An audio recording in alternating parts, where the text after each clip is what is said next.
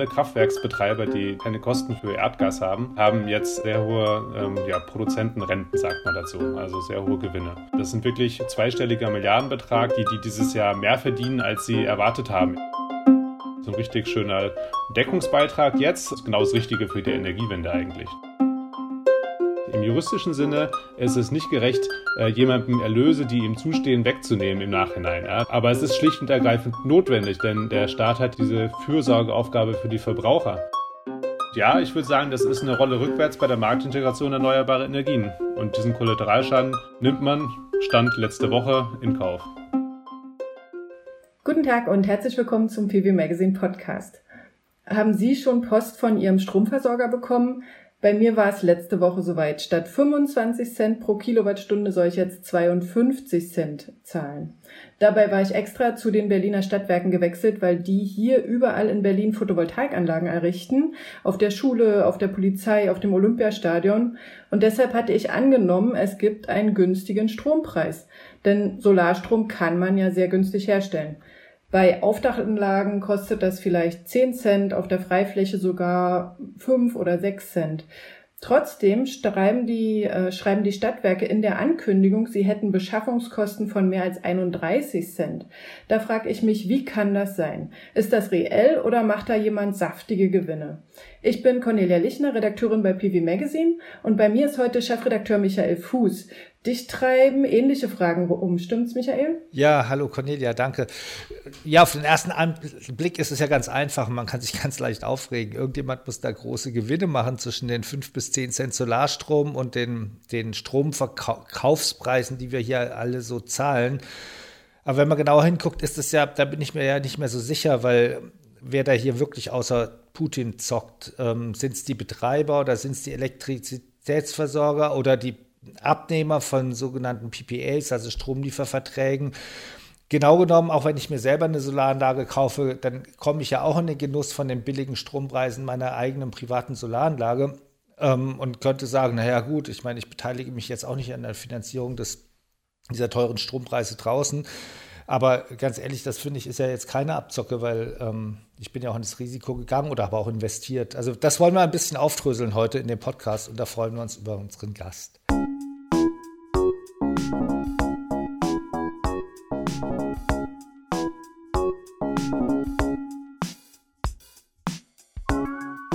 Der Strommarkt ist hochkomplex und wird durch staatliche Eingriffe wie die geplante Gewinnabschöpfung ja noch verwirrender. Und deshalb haben wir uns für den heutigen Podcast einen Experten eingeladen, der sich darin richtig gut auskennt. Er beschäftigt sich seit Jahren mit der Modellierung von Energiesystemen und den dazugehörigen Strommärkten und ist als energiepolitischer Berater sogar bei Gesetzgebungsprozessen beteiligt. Fabian Hunicke ist Senior Expert bei Energy Brainpool. Herzlich willkommen, Herr Hunicke.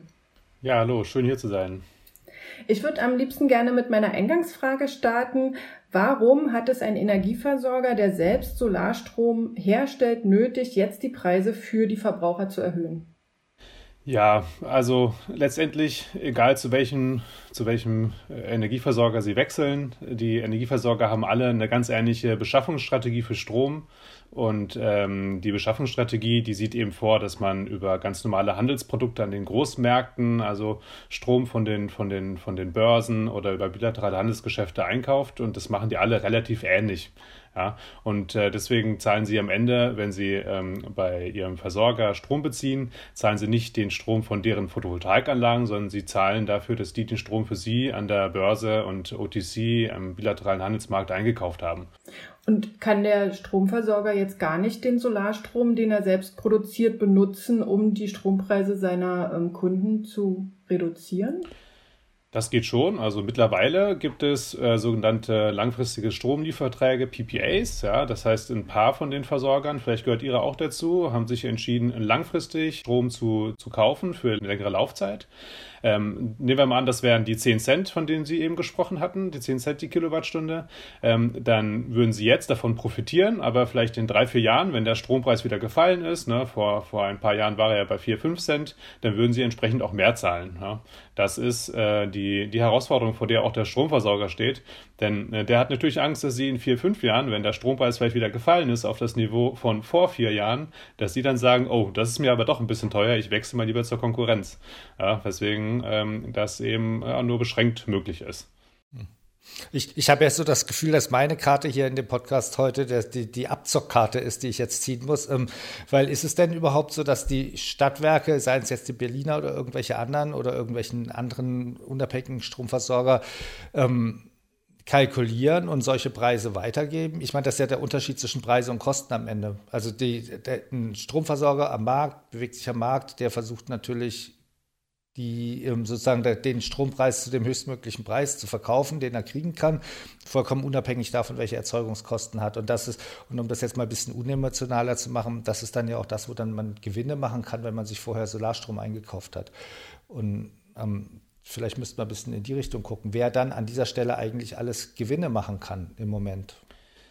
Also wer, wer gerade Gewinne macht, das ist volkswirtschaftlich, ist das relativ leicht zu beantworten. Das ist äh, bei diesen hohen, hohen Preisen, die zustande kommen durch sehr, sehr hohe Gaspreise, sind das all die, die diese hohen Gaspreise nicht zahlen müssen. Ähm, also alle Kraftwerksbetreiber, die, die kein, keine, keine Kosten für, für Erdgas haben, aber trotzdem Strom produzieren, die haben jetzt äh, in diesen Jahren sehr viel, ähm, sehr hohe ähm, ja, Produzentenrenten, sagt man dazu, also sehr hohe Gewinne. Ähm, und das ist schon das ist schon eindeutig. Da würde ich jetzt auch nicht sagen, ähm, das nicht relativieren wollen. Das ist, äh, das sind wirklich zweistelliger Milliardenbetrag an, an, an Euros, die, die dieses Jahr mehr verdienen, als sie erwartet haben in Summe in der ganzen Volkswirtschaft. Ähm, und da ist das schon zu lokalisieren. Aber da muss man ja auch sagen, dass ich meine, Kraftwerksbetreiber, da meinen Sie jetzt auch die Solarkraftwerksbetreiber, weil die ja natürlich auch keine Gaskosten haben. Aber ähm, da muss man, muss man da nicht auch weiter differenzieren, weil das ist ja auch, das ist ja nicht immer derjenige, der betreibt, auch derjenige, der sozusagen den, den Preis machen kann oder die, die, die, oder sozusagen die Gewinne einfahren kann, weil das geht ja über mehrere Ketten. Da mache ich erst einen Stromliefervertrag mit dem einen, der macht wieder einen Stromliefervertrag mit dem nächsten und so weiter. Und wo in dieser Kette die Gewinne anfallen, kann man doch gar nicht so genau sagen, oder? Das, ich würde sogar so weit gehen zu sagen, es ist unmöglich, das herauszufinden. Die diffundiere, die, diese Gewinne, die diffundieren mit dem Stromhandel in den Markt zu irgendwelchen Akteuren, Handelsunternehmen, ähm, Vertriebe, Erzeuger, ähm, der, der, die teilen sich diese, diese Gewinne mit der Zeit auf und die, die diffundieren in den Markt hinein. Insofern, ja, wir müssen da sehr stark differenzieren. Ich, ich liebe es zu differenzieren, also fangen wir an zu differenzieren. Also nehmen wir mal an, äh, Sie haben Ihre eigene Photovoltaikanlage auf dem Dach und machen Eigenstromverbrauch. Ja? Dann haben Sie die Gewinne ja, theoretisch haben sie sozusagen, sind sie selbst als Kraftwerksbetreiber ihrer Photovoltaikanlage insofern ähm, mit Gewinn unterwegs, als dass sie den teuren Strompreis äh, von ihrem Versorger nur zum Teil bezahlen müssen. Also sie haben die Gewinne bei sich realisiert, sie zahlen weniger als ihre Nachbarn. Haben also alles richtig gemacht. Genau, weil ich wollte gerade sagen, das war ja immer das, was man gesagt hat. Man kann sich Preissicherheit verpassen, verschaffen, um das durch den Bau von Solaranlagen oder Windkraftanlagen oder was auch immer. Ähm, genau. Ist ja dann eigentlich gerechtfertigt. Genau, und, und sie tragen ja auch das Risiko in dem Moment, wo sie diese Photovoltaikanlage installiert haben, dass falls in fünf Jahren oder in zehn Jahren der Strompreis an der Börse ganz ganz fürchterlich niedrig ist, ja, dass sie dann davon nichts haben, weil sie dann immer noch den, die, ihre Photovoltaikanlage auf dem Dach haben und den Strom daraus benutzen. Also das Risiko tragen sie auch. Insofern sind sie gerade Nutznießer dieser Chance, aber das Risiko tragen sie ja trotzdem mit sich rum. Was ja durchaus auch realistisch ist, dieses Risiko, weil wir ja alle auch von Kannibalisierung reden. Das heißt, es kann durchaus sein, dass in einigen Jahren, wenn Solaranlagen Strom produzieren, er gerade relativ günstig sein wird. Und also insofern ist es nicht mal aus der Luft gegriffen, diese, diese, diese Aussage. Nee, also die, die kommt einem so komisch vor, weil ich sage, in fünf Jahren oder in zehn Jahren, ja gut, was ist denn dann? Das weiß man heute nicht, aber man weiß eben doch schon was über in fünf und in zehn Jahren. Und in vielen äh, Modellierungen zum Thema Strompreise kommt eben raus, Photovoltaikstrom ist, wenn wir erstmal diese ganzen vielen Photovoltaikanlagen gebaut haben in Deutschland, die die Bundesregierung plant, dann wird Photovoltaikstrom immer weniger wert an der Börse. Ja, das heißt, ähm, das, was sie da produzieren, in Cent pro Kilowattstunde ausgedrückt, der Wert davon wird geringer. Es wird immer günstiger, äh, sich das an der Börse einfach selbst einzukaufen, statt das selbst zu produzieren. Das heißt, da ist schon ein Druck dahinter. Und deswegen ist so ein, so ein, so ein richtig schöner, äh, so ein richtig schöner Deckungsbeitrag jetzt, äh, dass man sagt, es lohnt sich so richtig, jetzt eine Photovoltaikanlage zu bauen, ist genau das Richtige für die Energiewende eigentlich. Das ist ein richtig großer Anreiz, jetzt welche zu bauen, ne, diese Anlagen. Im Moment ist es aber auch so, ich als äh, Photovoltaikanlagenbesitzer bekomme ja eine einfache Einspeisevergütung. Ich bekomme vielleicht 12 Cent. Und an der Börse wird der Strom aktuell, weiß ich nicht, für 25 Cent verkauft. Wer mhm. macht denn da diesen Gewinn? Wer, wer schöpft denn das Geld ab? Genau, wunderbar. Also Fall 2, beziehungsweise ist ja mit der Einspeisevergütung so ein bisschen gekoppelt, ist jetzt ähm, äh, mit, mit dem Eigenverbrauch gekoppelt, Einspeisevergütung. Sie kriegen genauso heute wie vor ein paar Jahren 12 Cent die Kilowattstunde. Vor ein paar Jahren war das mehr, als der Strom an der Börse wert, wert war. Jetzt ist es weniger, als ihr Strom an der Börse wert ist. Ähm, die Übertragungsnetzbetreiber, die vermarkten das Portfolio an, ähm, an Strom. Das heißt, ähm, ihr Netzbetreiber nimmt ihnen den Strom ab, gibt den weiter an den Übertragungsnetzbetreiber und der Übertragungsnetzbetreiber vermarktet den an der Börse. Und bisher mussten die immer bezuschussen, ähm, dieses EEG-Konto. Und jetzt haben sie ähm, zumindest für bestimmte Teile im Portfolio ähm, Erlöse. Das heißt, die Übertragungsnetzbetreiber, wenn die das EEG-Konto führen, da hatten sie vorher ganz viele Zahlungen zu leisten in dem EEG-Konto und mussten dafür die EEG-Umlage einnehmen. Ja, jetzt äh, aktuell vermarkten die den Strom von ihnen auf dem Dach, immer wenn sie äh, zusätzlich einspeisen und kriegen damit, äh, ja, kriegen damit Geld von der Börse. Und kann man dieses Geld nicht nehmen, um damit auch den Strompreis wieder zu senken? Also letztlich muss das ja nicht auf irgendeinem äh, EEG-Konto liegen, sondern theoretisch könnte man das Geld auch nehmen und sagen, wir senken den Strompreis für alle. Das EEG-Konto ist ja mittlerweile, dadurch, dass wir keine EEG-Umlage mehr haben, sondern das Ganze im, im Haushalt verortet ist seit diesem Sommer, ähm, ist das EEG-Konto Teil des Haushalts, kann man sagen. Ja, das heißt, die Erlöse ähm, von dieser Vermarktung, die fließen in den Haushalt rein und ähm, aus dem Haushalt raus fließt jetzt neuerdings ab Januar wahrscheinlich dieser Strompreisdeckel. Ne? Ähm, also das wird genau getan. Mm, die Erneuerbaren tun sozusagen schon einen Großteil ihrer, ihrer ähm, ja, ihrer vielleicht Verpflichtung äh, in dieser schwierigen Situation Zahlungen zu leisten über das EEG-Konto äh, bereits, ähm, ja, bereits heute. Also mit anderen Worten, über die kleinen äh, Photovoltaikanlagenbesitzer muss man sich nicht ärgern. Die tun ihren Teil, die, die nehmen auch ihren Teil, weil sie halt sozusagen selber preisgünstigen Strom nutzen, aber sie zahlen sozusagen auch an die Gemeinschaft zurück.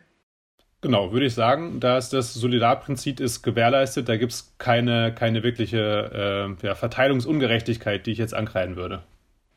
Und bei den größeren Anlagen ist es ja anders. Da ähm, gab es ja früher diese, oder gibt es auch immer noch die Direktvermarktung, wo sozusagen eine Marktprämie gezahlt wurde und der Strompreis für die ähm, Anlagenbetreiber sozusagen konstant gehalten wurde, sofern er unterhalb also der Börsenstrompreis unterhalb dieser Vermarktungsschwelle lag. Aber jetzt ist es andersrum. Die ähm, Anlagenbetreiber machen Gewinne und der Staat äh, bekommt sozusagen keine negative Marktprämie. Er, er zieht davon nichts ab im Moment, richtig? Ganz genau, äh, hätte ich nicht besser erklären können. Ähm, also der, das nennt man der anzulegende Wert. Das ist also der Wert von jeder erneuerbaren Energienanlage. Das ist der zugesicherte Förderwert. Und der setzt sich immer aus zwei Komponenten äh, zusammen. Einmal dem Marktwert an der Börse und einmal der Marktprämie. Da hat man gesagt, na, die Marktprämie ist halt immer so hoch, ähm, wie sie sein muss, dass insgesamt der anzulegende Wert vergütet wird. Sprich, sagen wir mal, anzulegender Wert ist 6 Cent, Marktwert ist gerade 3 Cent, kriegen Sie 3 Cent Marktprämie obendrauf. Ist der Marktwert 4 Cent, kriegen Sie nur 2 Cent Marktprämie obendrauf. Jetzt ist der Marktwert überhalb von 10 Cent, 15 Cent, 16 Cent, 17 Cent und noch höher. Äh, jetzt wäre rechnerisch die Marktprämie negativ, aber Sie müssen nichts zahlen. So ist das im EG festgelegt. Das äh, ist sozusagen ähm, ja, schon, schon, schon immer Bestandteil von diesem, von diesem gleitenden Marktbrennmodell, für das wir uns entschieden haben. Und äh, da wird also jetzt nichts zurückgezahlt, sondern äh, die Erlöse sind viel höher, als man früher dachte, dass sie jemals sein könnten. Und bisher konnte so, ein direkt, äh, so eine direkt vermarktete Anlage nur so einen winzigen ähm, Gewinn erwirtschaften. Wenn jetzt der Direktvermarkter in der Lage war, halt ähm, den Tag, ta äh, tagesaktuell den Strom günstig zu verkaufen oder mit zu höheren Preisen zu verkaufen. Und jetzt mit einmal ist da so eine Spanne. Ist das sozusagen dieser Zufallsgewinn oder der Übergewinn, der immer besprochen wird? Ganz genau. Also die, die, die, die hatten bisher gerechnet, ich nehme das gleiche Beispiel wie eben, mit 6 Cent Erlösen und jetzt haben sie einfach das Doppelte oder das Dreifache an Erlösen. Ähm, und äh, diese Differenz, die wird eben als Zufallserlös betrachtet. Ich finde, so ganz richtig ist das nicht, wenn man jetzt noch genauer hinschaut, denn äh, viele von den äh, Photovoltaikanlagen, die in der Auktion dieser Vergütung in den letzten Jahren teilgenommen haben, da hat man schon gemerkt, die Gebote, die waren so niedrig, die haben eigentlich darauf spekuliert, dass sie in manchen Jahren vielleicht auch ein bisschen mehr verdienen können.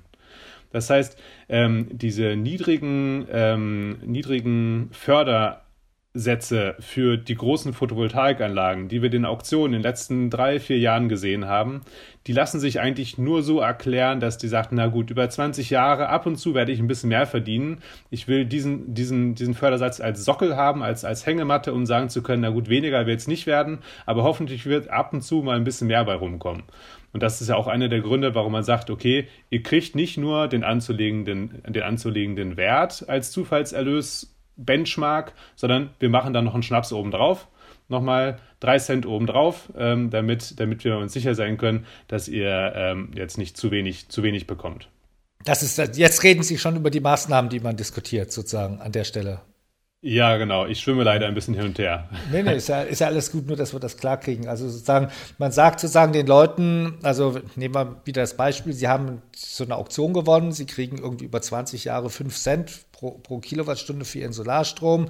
An der Börse, letzten Monat hätten sie, glaube ich, 12 Cent verdient, wenn ich mich recht entsinne, jetzt die letzten Zahlen. Ähm, dann wird man sagen, also die 12 Cent finden wir aber zu viel. Ihr kriegt 5 plus 3, also 8 Cent und den Rest müsst ihr abführen. Ganz genau. Mhm. Das ist die Idee. Das ist schwer zu sagen. Ähm, frage ich mich natürlich, ist das jetzt gerecht oder ist das nicht gerecht? Kann man das so einfach sagen oder ist das wirklich, wie kann man sowas entscheiden? Also welche Kriterien empfindet man so etwas als gerecht als ungerecht? Also äh, ist, ist gefährdet diese, dieses Ungleichgewicht aus sehr hohen Kosten für Strom auf der Verbrauchsseite und sehr hohen Erlösen auf der Produzentenseite gefährdet den sozialen Frieden in der Gesellschaft äh, und deswegen ist es notwendig, das zu tun, eine Verteile Umverteilungen vorzunehmen um den sozialen Frieden in der Gesellschaft zu wahren. Ich glaube, das ist am Ende die, die Kernmotivation. Aber im juristischen Sinne gerecht ist es nicht. Im juristischen Sinne ist es nicht gerecht, äh, jemandem Erlöse, die ihm zustehen, wegzunehmen im Nachhinein. Das ist im juristischen Sinne eigentlich jetzt ähm, ähm, ja nicht nicht, nicht gerecht. Ähm, aber es ist schlicht und ergreifend notwendig, denn der Staat hat diese, diese Fürsorgeaufgabe für die Verbraucher. Äh, und ähm, äh, jetzt, äh, Sie sagten, Sie haben über 50 Cent die Kilowattstunde. Äh, das kann sich eben nicht jeder leisten. Und ähm, die Frage ist, wer soll das zahlen? Wenn wir das als Schulden aus dem Haushalt nehmen, dann zahlt das die nächste Generation ab. Äh, und wenn da jetzt eben ein Akteur im Markt ist, dem es gerade gut geht, dann wird der zur Kasse gebeten. Das ist ungerecht, aber notwendig. Können wir vielleicht noch mal ganz kurz einen Schritt zurückgehen und erstmal sagen, welche Diskussion jetzt im Raum steht? Also wie soll die Gewinnabschöpfung aussehen? Da gibt es ja unterschiedliche Ebenen. Da gibt es einmal die EU-Ebene, wo schon was beschlossen ist, und dann gibt es die Ebene in Deutschland, wo sozusagen noch nichts beschlossen ist. Ich würde gerne ganz kurz darauf zurückkommen, bevor wir die Gerechtigkeitsdiskussion machen, damit wir alle auf dem gleichen Stand sind. Können Sie einmal umreißen, wie die, wie die Gewinnabschöpfung aussehen soll? Gerne. Also skizzieren wir es kurz. Es gibt erstmal zwei Elemente. Das eine Element ist die Gewinnabschöpfung, das andere ist, wofür soll es verwendet werden, ist der Strompreisdeckel. Ähm, also einerseits ähm, auf die Verbraucher bezogen, ähm, die sollen einen Strompreisdeckel bekommen. Das sollen 80 Prozent des Verbrauchs sein, die geschützt sind. Die dürfen nicht teurer sein als 40 Cent und Differenz wird eben ausgeglichen. Wenn Sie also jetzt zu 55 Cent zum Beispiel die Kilowattstunde in Strompreis bei Ihnen zu Hause haben, dann äh, werden Sie für 80 Prozent Ihres Verbrauchs 15 Cent nicht bezahlen müssen. Und das ist schon beschlossen? Nee, das ist noch nicht beschlossen. Das ist die, äh, das ist die Idee. Ähm, wie das funktionieren soll. Laut Referentenentwurf, der heute Morgen äh, veröffentlicht worden ist, so richtig viel dazu kann man erst einmal, wenn man den ganz detailliert gelesen hat, aber das steht da so vorne prominent drin. Also das scheint relativ sicher zu sein. Ähm, ab wann das kommt, wissen wir noch nicht, aber so ähnlich wird das kommen. Dann für alle Hörer, heute ist der 22. November. Ähm, also wenn Sie den Podcast deutlich später hören, dann müssen Sie sich ähm, in die Vergangenheit zurückversetzen. Okay, das ist also ein Teil, diese Strompreisbremse für die Verbraucher. Und der andere Teil? Genau. diese Strompreisbremse, dieser Deckel, den gibt es auch nochmal für Industrielle, für Großverbraucher, da ist der Deckel einfach deutlich geringer, nicht 40 Cent, sondern 13 Cent. Ähm, und dann gibt es die andere Seite, wo kommt das Geld her? Na, zum Teil wird es wahrscheinlich vielleicht doch aus dem Haushalt bezahlt werden. Äh, es kann schon sein, dass das nicht ausreicht, aber ähm, man möchte jetzt versuchen, die, ähm, die Kraftwerksbetreiber ähm, äh, zur Kasse zu bitten. Und wie macht man das? Naja, man hat sich jetzt eben dagegen entschieden, das über eine Steuerlösung zu machen, sondern möchte direkt äh, die Kraftwerksbetreiber, bevor das überhaupt zum Gewinn wird, diese Gewinne abschöpfen. Zufallsgewinnabschöpfung. Und ähm, da hat man jetzt also sich ein paar von den Kraftwerksbetreibern rausgesucht, die das zahlen sollen. Das sind die Kernkraftwerksbetreiber und alle Betreiber erneuerbarer Energien, außer ein paar flexiblen Biomasseanlagen. Äh, die sind davon ausgenommen, aber Photovoltaik, Windkraft, äh, Windkraft an Land, Windkraft auf See, die sind alle betroffen. Ähm, und ähm, Interessanterweise hat man die Steinkohlekraftwerke weitgehend aus, ausgenommen. Ähm, die Braunkohlekraftwerke sind hingegen im, im, in, dem, äh, in dem abschöpfungsrelevanten Portfolio, Kraftwerksportfolio dabei. Und die sollen jetzt alle was bezahlen, diese ganzen Kraftwerke. Und was sollen sie bezahlen? Man sagt, okay, wir erlauben von jeder von eurer Technologie erlauben wir einen bestimmten Erlös. Das ist der Gewinn, von dem wir sagen, der ist fair und der ist auch sogar noch mehr, als ihr eigentlich erwarten konntet. Alles, was ihr mehr verdient als das, das nehmen wir euch weg. Das müsst ihr bezahlen.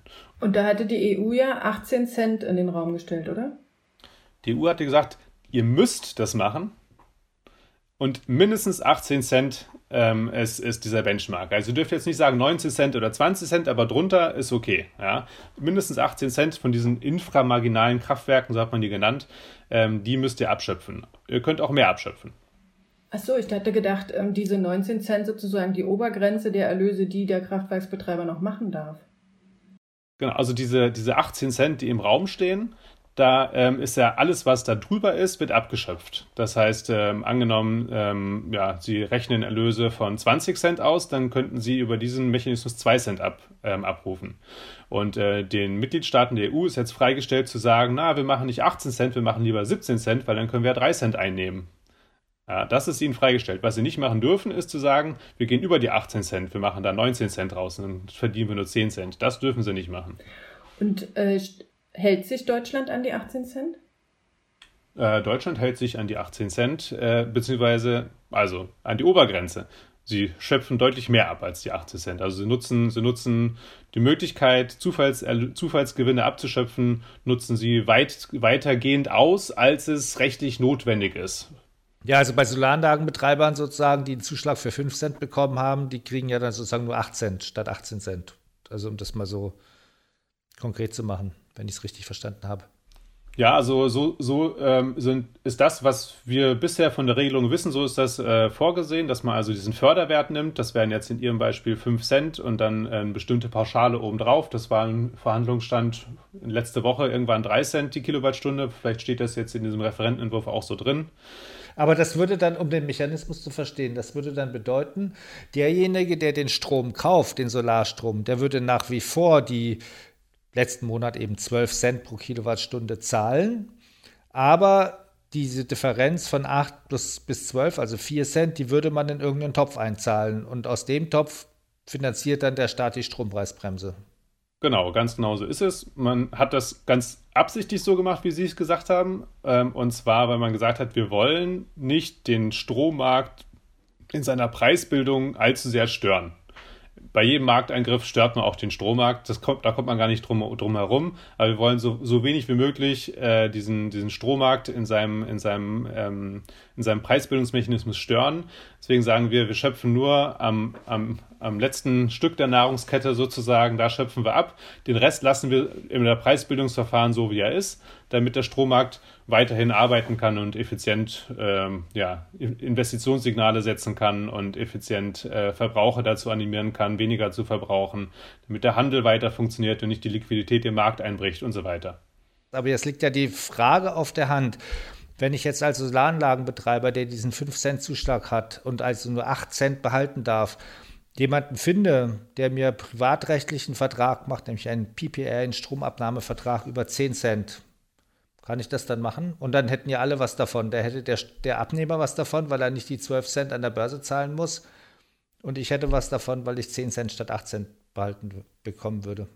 Genau, das wäre sehr, sehr attraktiv, das so zu machen. Ähm, jetzt äh, ist es so, auf welcher, auf welcher, auf welcher Grundlage können wir diese Frage beantworten? Diskussion statt, Verhandlungsstand letzte Woche ähm, war das so, dass das für vergangene PPAs, für alles, was vor dem 1. November abgeschlossen wurde, äh, wäre das so gegangen, wie Sie es gerade gesagt haben. Das heißt, dieser PPA-Preis wäre dann angerechnet worden, dieser Vertragspreis wäre angerechnet worden. Aber für zukünftige, ähm, im Sinne dieses Entwurfs, alles ab dem 1. November ähm, abgeschlossene Verträge, wäre das entsprechend dann nicht mehr möglich. Das heißt, ähm, das wäre so ein Vertrag nicht gültig. Ich dürfte so einen Vertrag gar nicht abschließen, oder? Der Vertrag wäre gültig, aber ähm, die eine Seite hätte so eklatante Nachteile aus dem Vertrag, dass es völlig wirtschaftlich irrational wäre, so einen Vertrag abzuschließen. Denn sie schließen dann einen Vertrag ab zu 10 Cent, werden aber abgerechnet, als hätten sie 12 Cent verdient. Das heißt, sie haben ja dann Kosten die sie, die sie äh, für Zufallserlöse, für Zufallsgewinne, die sie real gar nicht haben. Ja, das heißt, sie können das machen, aber sie wären selber blöd, das zu machen. Okay, der Grund, warum das so ist, liegt daran, dass mir nicht der individuelle Vertrag angeguckt wird, mhm. sondern dass einfach pauschal gesagt wird, der Marktwert Solar, also ist, das ist ja sozusagen das, was man in einem Monat im Mittel mit dem Solarstrom verdient. Den Marktwert Solar, den, den nimmt man an, dass man verdient und ich muss die Differenz zu dem, was mir eben als, als gerechtfertigte Einnahme zusteht, abführen, egal für was ich es am Schluss wirklich verkaufe. Ja, Genau, so ist es. Ob es das in diesen Referentenentwurf geschafft hat und ob es diesen Referentenentwurf so auch überlebt, ist, ist, äh, ist nochmal eine zweite Frage. Ähm, aber ähm, aktuell wäre genau das der, der, der Mechanismus ähm, sodass also alles, was an vergangenen Verträgen abgeschlossen wird, das kann man einreichen und anrechnen lassen, sagen, naja, aber hört mal zu, ich habe letztes Jahr ein PPA abgeschlossen für die nächsten drei, vier Jahre. Ich habe diese ganzen Zufallsgewinne gar nicht, weil ich ja über das PPA äh, diesen Vertragspreis nur von, von 8 Cent oder so bekomme, was auch immer in diesem, in diesem Vertrag dann drin stand. Ja, aber für zukünftige nicht mehr und damit habe ich diese Fluchtmöglichkeit, ähm, Zufallsgewinne nicht abführen lassen zu müssen über ein PPA, die ähm, nimmt der Staat äh, den, den Anlagenbetreibern dann weg, weil er Angst hat, ähm, dass das jemand ausnutzt und gar keine Zufallsgewinne am Ende mehr übrig bleiben, die man abschöpfen könnte. Aber es wäre doch gut, wenn die Leute PPAs abschließen und wenn sie sozusagen äh, privatrechtliche Verträge über Stromlieferungen abschließen. Es ist ja gar nicht das Ziel, dass aller Strom immer über die Börse vermarktet wird, oder? Ähm, das wäre gut, aber es ist sozusagen, es ist ähm, ausnutzbar. Also die, Regel, die Regelung wäre ausnutzbar, denn ähm, es, die, der, der Strommarkt besteht äh, eben auch aus, aus äh, vielen arbitrage- und spekulativen Händlern. Das heißt, das könnte jemand hergehen und sagen, ich schließe jetzt ein PPA ab zum niedrigen Preis, weil es ja nicht abgeschöpft werden muss und verkauft den Strom in den ersten Jahren dann teurer am Markt weiter. Ja, und äh, dieser Markt, dieser, dieser Strompreis würde dann also dazu führen, dass jetzt die StromverbraucherInnen äh, heutzutage den teuren Strompreis zahlen, aber keiner diese Zufallsgewinne abschöpfen kann. Es wäre so eine Möglichkeit, ähm, diese, diese, diese Mengen an Strom, die günstig von erneuerbaren Energien produziert, langfristig vermarktet, am Ende weder dazu führen, dass Verbraucher einen günstigen Strompreis zahlen, äh, noch, dass man Zufallsgewinne abschöpft, mit denen man künstlich den Strompreis drücken könnte.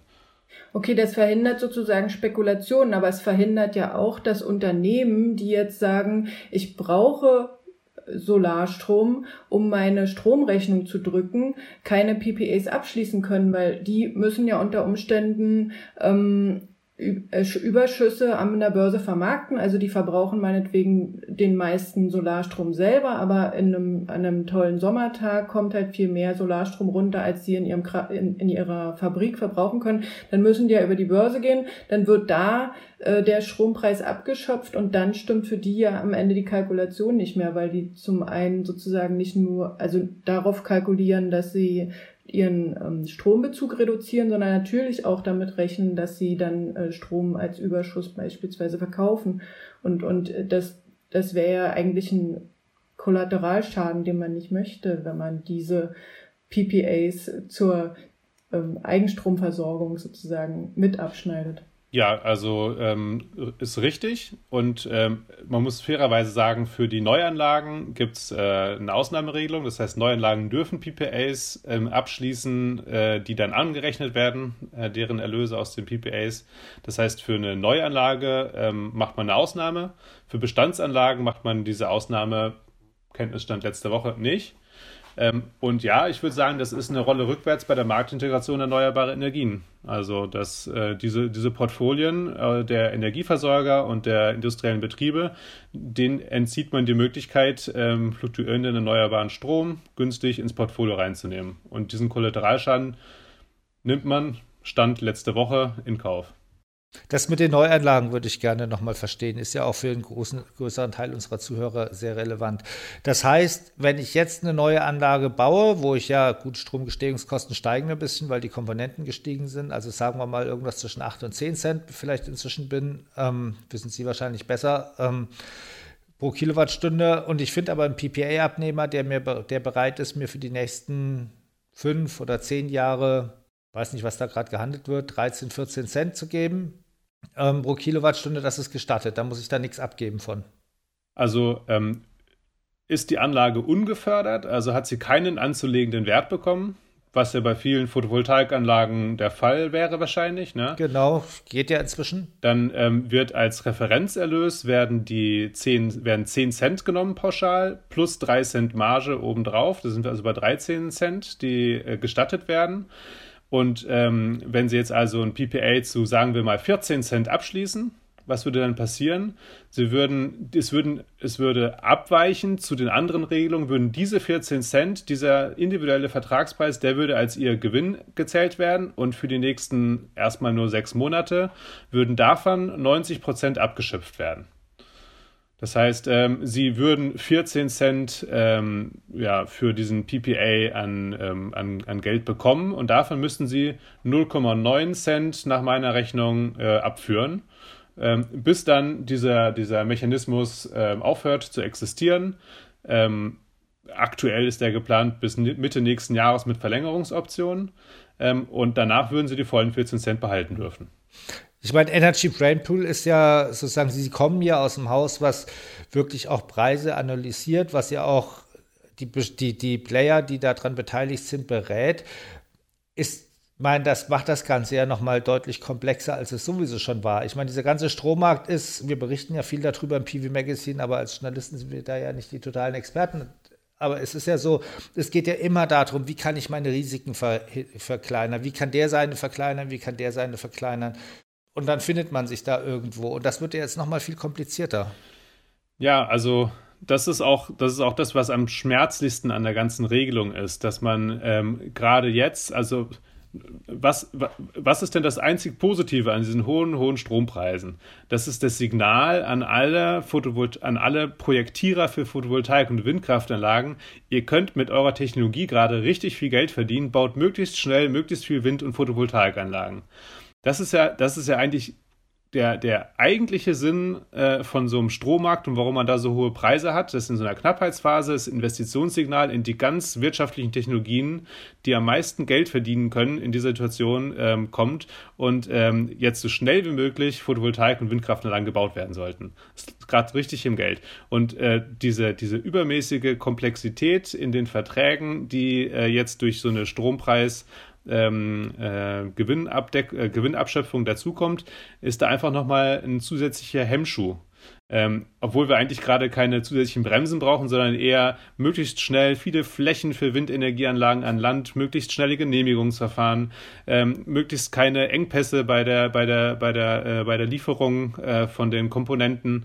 Ähm, da, da, müsste es ja eigentlich möglichst schnell gehen, weil das ist am Ende der effektivste und der schönste Weg, diese, diese Strompreiskrise zu beenden, äh, indem wir mehr erneuerbare Energien zubauen. Dann, dann hat sich das Problem innerhalb von einigen Jahren von selbst. Ja, und deswegen dieses Signal, hohe Strompreise, viele neue Anlagen bauen, das müsst ihr jetzt machen, baut möglichst viele Photovoltaik- und Windanlagen. Dieses Signal, das muss ungetrübt bei den Akteuren im Markt ankommen. Dann, dann hat es sein Gutes, dass der Strompreis so hoch ist. Aber, also das ist schon super Schlusswort, aber ich würde gerne noch zwei, ähm, drei Fragen stellen. Und zwar einmal, wir hatten ja am Anfang darüber gesprochen, dass ähm, eigentlich das falsche Marktdesign gerade bei der Direktvermarktung daran schuld ist, äh, dass sozusagen so viele äh, Marktteilnehmer gerade so hohe Gewinne machen und die jetzt abgeschöpft werden müssen. Aber wäre es nicht eigentlich sinnvoller, dieses Marktdesign zu ändern?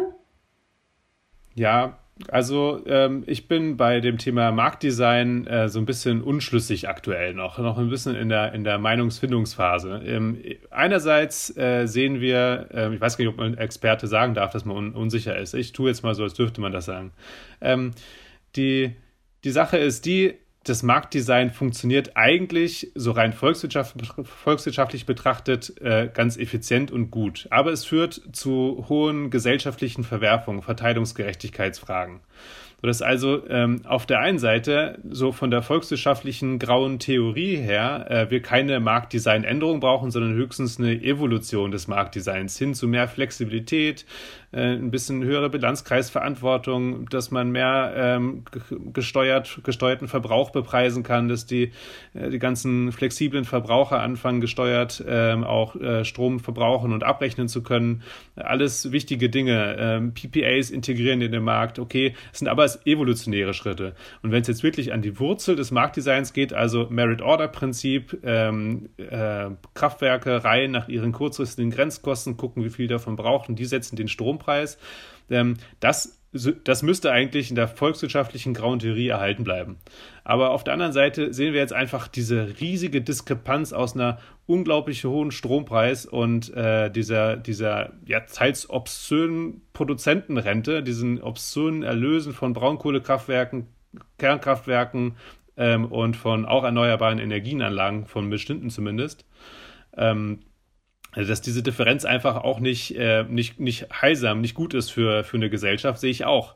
Und ähm, da ähm, zu sagen, es ist gerade richtig oder verkehrt, das Marktdesign zu ändern, ähm, ist tatsächlich, finde ich, nicht leicht zu entscheiden.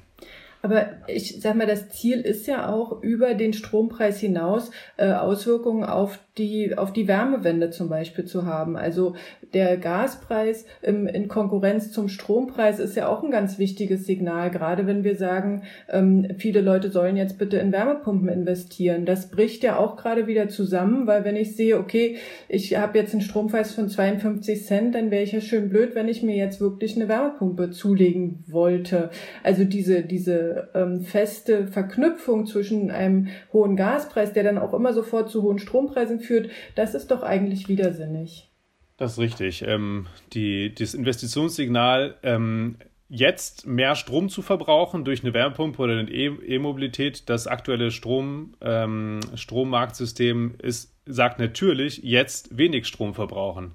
Es ist auch richtig, dass jetzt vorübergehend für ein, zwei Jahre ähm, der Zubau von Wärmepumpen und Elektromobilität eigentlich kurzfristig erstmal kontraproduktiv wäre. Wir haben gerade eine Strommangellage, eine Energiemangellage. Da jetzt noch mehr ähm, Strom ähm, zu verbrauchen, obwohl wir noch nicht mehr genug äh, Kraftwerke in Europa haben, um jederzeit günstig Strom produzieren zu können, wäre ja auch tatsächlich volkswirtschaftlich nicht wirklich gerechtfertigt. Ja. Ähm, und äh, wenn wir dann in ein paar Jahren wieder günstige Strompreise haben, dann würde dieses aktuelle System sagen, äh, wir brauchen jetzt wieder Elektromobilität und Wärmepumpen. Jetzt lohnt sich das Ganze wieder. Aber wir haben bei, gerade bei Heiztechnologien Investitionszyklen von 25 Jahren, 20 Jahren. Ähm, alle Entscheidungen, die jetzt falsch getroffen werden, haben auch eine Auswirkung auf die nächsten 20 Jahre. Das heißt, dieser Strompreis, der setzt dann immer ein Signal für den aktuellen Status quo, für, die, für das jetzige und nächste Jahr und führt dann aber zu Fehlentscheidungen, Investitionsfehlentscheidungen, die Auswirkungen auf das ganze Energiesystem der nächsten 20 Jahre haben. Und ähm, ja, an der Stelle, ähm, äh, ja, würde ich sagen, braucht es getrennt von diesem kurzfristigen Signal der Strompreise langfristig verlässliche ähm, Aussichten, dass sich Technologien wie Wärmepumpen, Elektromobilität, dass die sich lohnen werden. Aber in den letzten 15 Jahren ist der Strompreis immer nur nach oben gegangen. Woher nehme ich dann als Verbraucher das Vertrauen, dass der jetzt in, den, in zwei Jahren endlich runtergeht? Ich meine, das Versprechen, dass der Strompreis sinkt aufgrund von immer mehr erneuerbaren Energien, haben wir ja schon sehr lange, aber bisher hat sich das einfach noch nicht ähm, realisiert. Wenn wir weniger erneuerbare Energien hätten, dann hätten wir jetzt ein richtig großes Problem. Dass wir so halbwegs noch sehenden Auges durch diese Krise kommen, liegt zum großen Teil an den erneuerbaren Energien. Die Strompreise wären exorbitant viel teurer wie in manchen Nachbarländern. Schauen Sie nach Frankreich rüber, wenn wir die erneuerbaren Energien bisher nicht gebaut hätten. Also die haben den Strompreis signifikant nach unten gedrückt. Und das werden sie auch weiterhin tun. Das sehen Sie, wenn Sie die Preise in Deutschland vergleichen mit den Preisen in Frankreich. In Frankreich gibt es halt wenig Wind, wenig Photovoltaik. Äh, da sind die Strompreise deutlich höher als jetzt hier in, ähm, in Deutschland. Weil die Kernkraftwerke nicht funktionieren, muss man dazu sagen. Im Moment. Genau, die haben eine Technologie, äh, wo die jetzt aktuell eben den Strompreis noch weiter erhöhen, als ihn zu senken. Ja. Ja, aber was genau, aber was mir gerade nämlich gefehlt hat bei der ganzen Argumentation, Cornelia, es geht ja nicht darum, dass, die, dass das Versprechen ist, dass Energie wieder viel, viel billiger wird. Ähm, gut, vielleicht kann das sogar passieren. Aber es geht ja eben um den Vergleich. Also wir haben zwar eine Stromknappheit, aber wir haben ja auch eine Gasknappheit. Also insofern muss man das ja schon immer zusammen diskutieren. Das muss nicht unbedingt bedeuten, dass die Strompreise, dass wir erwarten können, dass die Strompreise sinken. Energiesparen ist ja trotzdem ein guter Punkt. Ja gut, aber Strom sparen werde ich ja nicht, indem ich mir eine Wärmepumpe anschaffe. Und ich brauche ja sozusagen den Bonus, dass, ähm, dass ich Geld einspare, zumindest im Vergleich zum Gasbezug. Aber dazu muss der Strompreis ja nicht billiger sein, äh, nicht billiger werden, sondern der Strompreis muss, äh, darf nicht mehr als das Dreifache vom Gaspreis kosten in Kilowattstunden. Dann bin ich mit der Wärmepumpe besser. Das stimmt, genau. Aber wenn ich auf die Preise aktuell gucke, sagt mir der BDEW, dass Gas 15,29 Cent kostet. Das wären also 45, 46 Cent äh, das Dreifache und 52 Cent ist drüber. Aber gut, das führt vielleicht jetzt an der Stelle zu weit. Also ich würde mal gerne kurz zusammenfassen, wie ich das jetzt so verstehe. Also wir haben eine Strombörse, die hat einen Preismechanismus. Wenn wir die jetzt laufen lassen würden, dann gäbe es jetzt einen irre großen Anreiz, Solar und Wind zu bauen, weil man ja gerade gut damit verdienen kann dann würden wir wahrscheinlich sehen, dass der Strompreis immer noch nicht deutlich findet, fällt, weil dann fehlen uns ja noch die Speicher. Aber dann würde ja der Strompreis an der Börse uns eben den Anreiz geben oder Firmen den Anreiz geben, Unternehmern den Anreiz geben, ganz viele Speicher zu bauen. Wahrscheinlich würde der Strompreis dann immer noch nicht ganz runtergehen und es würde den Anreiz geben, ganz viel Wasserstoff zu bauen, Elektrolyse zu bauen, damit wir nämlich auch in den Winter kommen und gut durch den Winter durchkommen und dann würde der Strompreis runtergehen. Und jetzt könnte man alle die Kosten, die man dazwischen hat, sehen als Kosten der Energiewende. Das sind die Kosten, die wir eben haben, um die Energiewende rundzubringen. Und, das, und wenn ich durchzubringen. Und wenn ich das sehe, dann gibt es für mich zwei Fragen. Das erste ist, gibt es die Energiewende auch billiger? Also können wir die Energie, weil das wäre ja das Thema von den Übergewinnen oder zu viel Gewinnen. Also verschenken wir zu viel Geld, wenn wir diesen Marktmechanismus einfach so laufen lassen. Und das andere ist, nun gut, das ist eben das kurzfristige und langfristige. Also halten wir das kurzfristig aus, dass es diese hohen Preise gibt. Ich würde sagen, ähm, auf die Frage, gibt es das auch in billiger, würde ich sagen, es gibt nicht nur die Energiewende nicht in noch billiger, es gibt insgesamt Energie nicht in noch billiger. Also das ist schon äh, ein extrem kosteneffizienter volkswirtschaftlicher Mechanismus. Ähm, äh, diese eine ganze Volkswirtschaft mit Energie zu versorgen.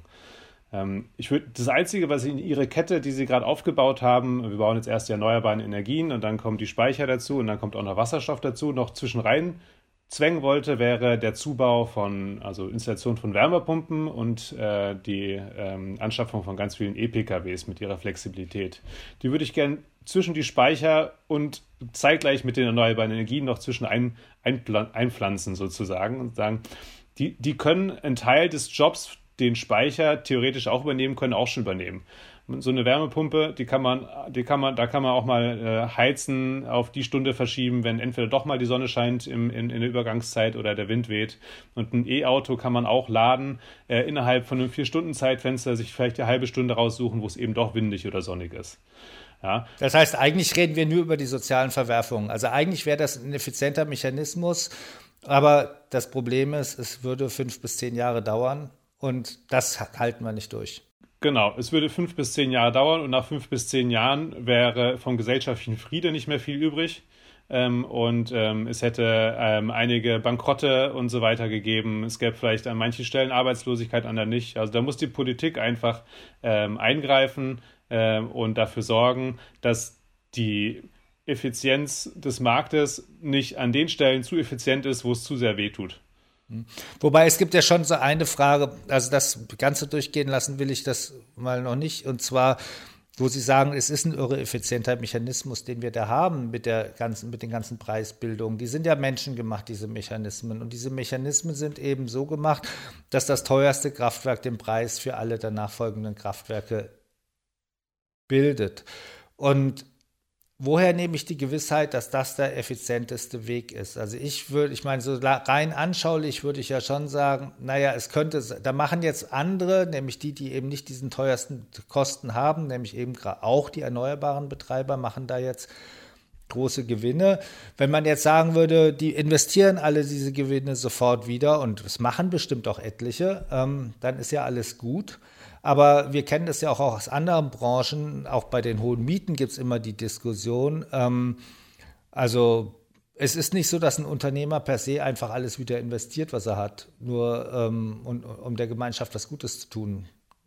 Da kann man sich ja nicht drauf verlassen. Ja, also ähm, ein Teil des, dieses, dieses irre vielen Geldes, was ähm, einige Kraftwerksbetreiber jetzt verdienen, ist sicherlich auch verbrannt und nicht positiv angelegt für die Zukunft. Ähm, und äh, vielleicht ist bei manchen Unternehmen der Teil größer als bei anderen. Ähm, das ist alles richtig, aber es sind ja auch nicht nur diese Unternehmen und dieses Geld, was dort ähm, in, ja, generiert wird, was investiert wird. Denn die möglichen Gewinne aus so einer Investition in erneuerbare Energien haben ja alle. Das heißt, äh, jeder, der jetzt investiert in erneuerbare Energien, kann diese potenziellen Gewinne ähm, erlösen. Und ähm, die Frage ist vielleicht auch nicht unbedingt, ist es ein effizienter Mechanismus, sondern kennen wir einen effizienteren also kennen wir einen Mechanismus, der schneller auf Marktlagen reagieren kann, auf sich veränderte Angebot- und Nachfragesituationen, auf sich veränderte Stromgestehungskosten, auf sich verändernde technologische ähm, Eigenschaften von bestimmten Kraftwerkserzeugungs- und Speichertechnologien. Ähm, ist es wirklich besser, ich sage mal jetzt ganz böse, die, wenn die Bundesnetzagentur mit einem Bleistift sich hinsetzt und sagt, wir brauchen nächstes Jahr ähm, so und so viel Gigawatt an dieser Technologie und so und so viel Gigawatt an dieser Technologie, die jetzt zugebaut werden muss und äh, wir äh, fördern jetzt Wärmepumpen so und so viel tausend, damit die zugebaut werden, machen ein Förderprogramm. Ist das wirklich effizienter, wenn das, wenn das ähm, ein staatlich regulierter Akteur in einem planstaatlichen Verfahren sich alles ausrechnet? Ähm, und ähm, ich finde, in der Vergangenheit, in der Geschichte der, der, der, der beiden Deutschländer, kann man eigentlich sagen, ähm, insgesamt ähm, hat der Markt doch tendenziell eine schnellere Reaktionsfähigkeit, eine langfristig höhere Effizienz ähm, und ähm, ähm, schafft es schneller, sich auf Veränderungen dynamisch anzupassen, als ein rein planstaatliches Verfahren, die immer so viele Interessen berücksichtigen müssen und die erstmal gegeneinander aufwiegen müssen, dass äh, der Zug schon manchmal abgefahren ist, bevor man irgendwas tut. Macht es Sie jetzt nicht misstrauisch, dass sozusagen der, der Staat sich mit dieser Gewinnabschöpfung eine Situation schafft, wo er eigentlich Vorteile davon hat, wenn der Börsenstrompreis hoch ist? Hm, misstrauisch. Also ähm, mich persönlich äh, macht es nicht misstrauisch. Ich finde das sozusagen, ob der Größe der Aufgabe, diese riesigen Stromkosten für manche Haushalte so günstig zu machen und für manche Industriebetriebe so günstig zu machen, dass die überhaupt durch diese Krise durchkommen, verstehe ich diese Maßnahme. Da finde ich sie persönlich angemessen. Aber das Thema Misstrauen ist vielleicht in einem anderen Kontext eine sehr, sehr gerechtfertigte Frage, nämlich das Vertrauen von Investoren in den äh, Markt Deutschland, in den Markt Europa. Diese staatlichen Eingriffe haben auch immer den Effekt, dass diejenigen, die ihr ganzes Kapital da rein investieren sollen, erneuerbare Energienanlagen zu bauen, und ich spreche jetzt mal von, von, von, von großen Fonds und von, von, von Banken, die noch ein bisschen Fremdkapital dazugeben sollen und so weiter, die sagen, okay, ich baue jetzt so eine, so eine Anlage, die ist richtig teuer. Ich habe bis, bis zum ersten Tag der Stromeinspeisung richtig viel Geld da rein investiert und ich vertraue darauf, dass ich 20 Jahre lang oder noch darüber hinaus einen geregelten äh, Markt habe, wo ich weiß, ich kann mich auf bestimmte Prinzipien darin verlassen. Und jetzt sehe ich plötzlich in der EU, ah, ich muss aufpassen, bei Zusatzerlösen, irgendwann schneiden sie mich ab. Da kann ich mich nicht mehr auf den Markt verlassen. Also ähm, dieses, dieses Vertrau dieser Vertrauensbonus, den der europäische Markt und auch der deutsche Markt auf jeden Fall bei Investoren hatte, der wird schon ein Stück weit angeknabbert. Ich würde sagen, wenn man das jetzt mit, mit, mit einer guten zeitlichen Begrenzung sagt und sagt, das ist eine Ausnahmesituation und ähm, dass das gut begründet und wohl dosiert in einem guten abgesprochenen Verfahren hinkriegt, dann ist es noch kein, noch kein wirklicher Verfall dieses Vertrauens, Investitionsvertrauens in den Standort Europa, in den Standort Deutschland. Aber es ist doch ein Schritt in diese Richtung. Ihr könnt euch nicht komplett auf den Markt verlassen. Ab und zu schreiten wir als EU oder wir als Deutschland da ein und beschränken euch. Also im, im, Prinzip, ich meine, im Prinzip heißt das doch für heute, wir, heute ist ja gerade der Referentenentwurf in, vorgelegt worden, das geht jetzt noch durch den Bundestag und dann wird sich da bestimmt noch einiges in einigen Stellen deutlich ändern. Ähm, eigentlich können wir nur hoffen, dass sagen die Abgeordneten einen Weg finden, die Effizienz dieses Systems nicht dauerhaft zu beschädigen und die sozialen Verwerfungen irgendwie in den Griff zu bekommen. Genau, und als i-Tüpfelchen vielleicht doch noch zuzulassen, dass wir in den nächsten sechs Monaten PPAs abschließen können, ohne uns damit selbst ins äh, Fleisch zu schneiden. Dass, dass man weiterhin die Marktintegration erneuerbarer Energien vorantreiben kann, selbst innerhalb dieser, dieser Marktphase. Dann vielen herzlichen Dank. Das war der PV Magazine Podcast für heute. Herzlichen Dank an Fabian Hunecke, Senior Expert bei Energy Brain Pool, dafür, dass Sie uns äh, den Strommarkt etwas verständlicher gemacht haben. Ich möchte noch mal hinweisen auf unsere aktuelle PV Magazine Ausgabe, die am 1. Dezember erscheint. Da haben wir eine Stellungnahme von Margarete von Oppen. Margarete von Oppen ist eine der bekanntesten Rechtsanwältinnen in der Branche, die eben viel in dem Bereich Großanlagen arbeitet. Und da muss man sagen, wenn man diese Stellungnahme liest, da atmet auch jedes Wort diese, diese, wie soll ich sagen, dieses Entsetzen darüber, dass man Investitionssicherheit beeinträchtigen kann durch diese Regelungen, wenn man sie jetzt schlecht macht oder vielleicht auch, wenn man sie überhaupt macht. Das ist sehr interessant zu lesen. Ich kann es nur empfehlen. Das Heft gibt es ab 1. Dezember. Dann vielen Dank auch an dich, Michael, dass du heute mitdiskutiert hast. Ich fand das sehr spannend. Ähm, wenn Sie, liebe Zuhörer, das Thema interessiert, dann lesen Sie also unbedingt die nächste Ausgabe. Darin gibt es außerdem noch eine, ausführ eine ausführliche Marktübersicht zum Thema Elektroladelösungen und es geht um die Akzeptanz ähm, bei großen Freiflächenanlagen. Ich freue mich, wenn Ihnen der Podcast gefallen hat. Gerne können Sie uns Ihre Meinung mitteilen, zum Beispiel indem Sie eine E-Mail schicken an podcast.pv-magazine.com oder indem Sie auf der Webseite einen Kommentar hinterlassen, den Podcast abonnieren oder liken. Vielen lieben Dank fürs Zuhören und bis zum nächsten Mal.